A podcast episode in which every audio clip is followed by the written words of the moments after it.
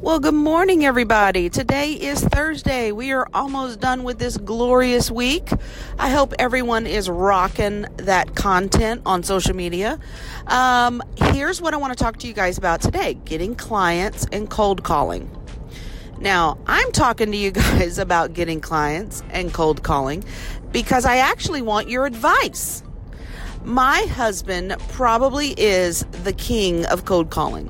He lo- like it's it's insane how this man loves cold calling. Um, he loves to do outside sales because of the opportunity to do cold calling. Now, getting through the gatekeeper, the person in the front that weeds out who gets to talk to who, that's something he is a genius at. This man, I'm going to tell y'all about my sweet husband. First of all, he's very good looking, and so I will cut someone if they move in on my man. But he comes in and he is a smooth talker. He can talk the lady out of Popeyes and some free chicken. He is crazy, but he can get in and make the sale. Now, I do not have this gifting. And one day we're going to have him in on the podcast. Um, I have to show him how to do that, which is hilarious. But I want you guys to hear some of his insight that he has into sales. Uh, remember, he's an award winning record breaking salesman. He is phenomenal and he is very successful in his career. And the knowledge that he can offer us is just astounding. And I'm lucky because he's on my team.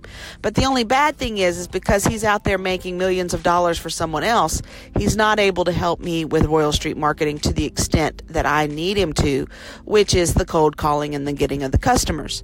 Um, he does spend a lot of his free time helping me in that regard. But, you know, the day after day after day, the grind that you have to put in for cold calling and for outside sales. I mean, to be fair, he's a vice president of sales for another company.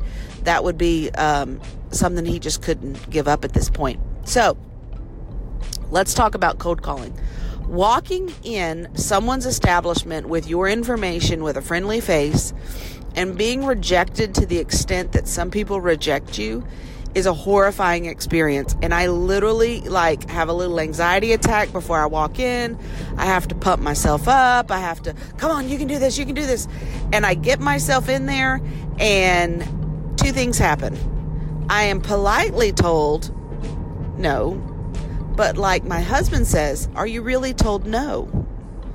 And i'm like well i don't know. I walked into a hair salon um, and just was introducing myself. Hi, my name is Christina. I'm with Royal Street Marketing. I just wanted to give y'all some information. And she goes, No, thank you. Very rudely. Now, she was a salon. I love to work with hairdressers because I believe that hairdressers are probably one of the biggest opportunity for networking and for marketing and for ministry. So, anybody that is a believer, um, being a hairdresser is a great calling because you truly are offering something to someone. And the relationship between a client and a hairdresser is a precious, precious thing. And I love hairdressers. So, I was really excited about walking into this new salon and introducing myself and and you know trying to partner with her about getting her her business off the ground and she was so rude and so in your face, no, I do it myself. And I was like, okay, well, do you want to network? And like, I couldn't even get the words out of my mouth, and she shut me out. Well, I've been watching her stuff on social media. She's just not cutting it.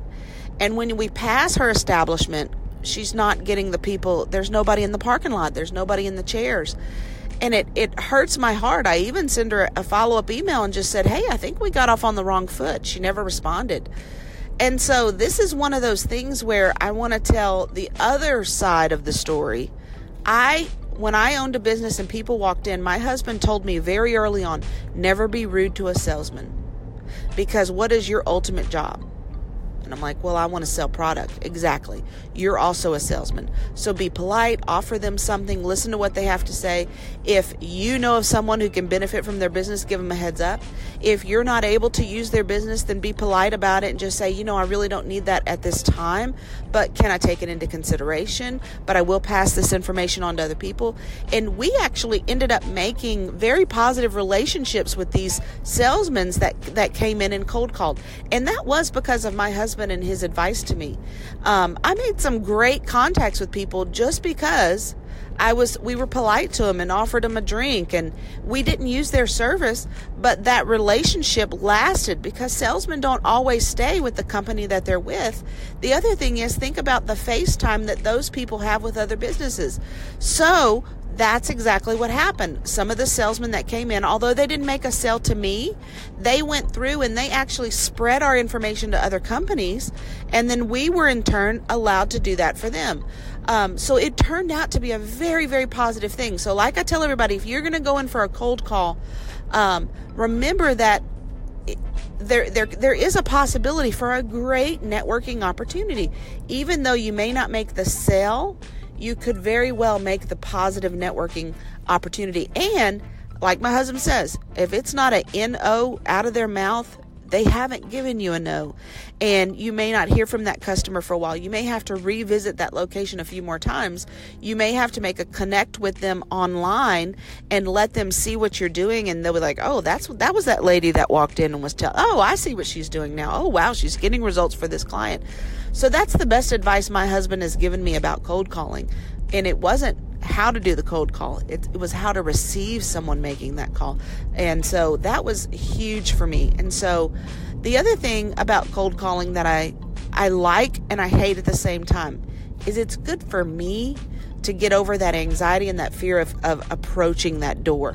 So, and I know literally you guys, this is the most painful thing I have to do in my business is cold calling and there's some people that I don't do it, I'm not good at it, and I'm I'm not good at it. Um, but I'm still doing it. And so I'm going to keep doing it and I'm going to keep making these connections because I am passionate about helping the local business. So if you know someone, um, I had a, a, friend of mine shoot me out, hey, this is my niece. They just opened up this place. I know they could use you. And now I'm going to go and I'm going to try to make a connection with them.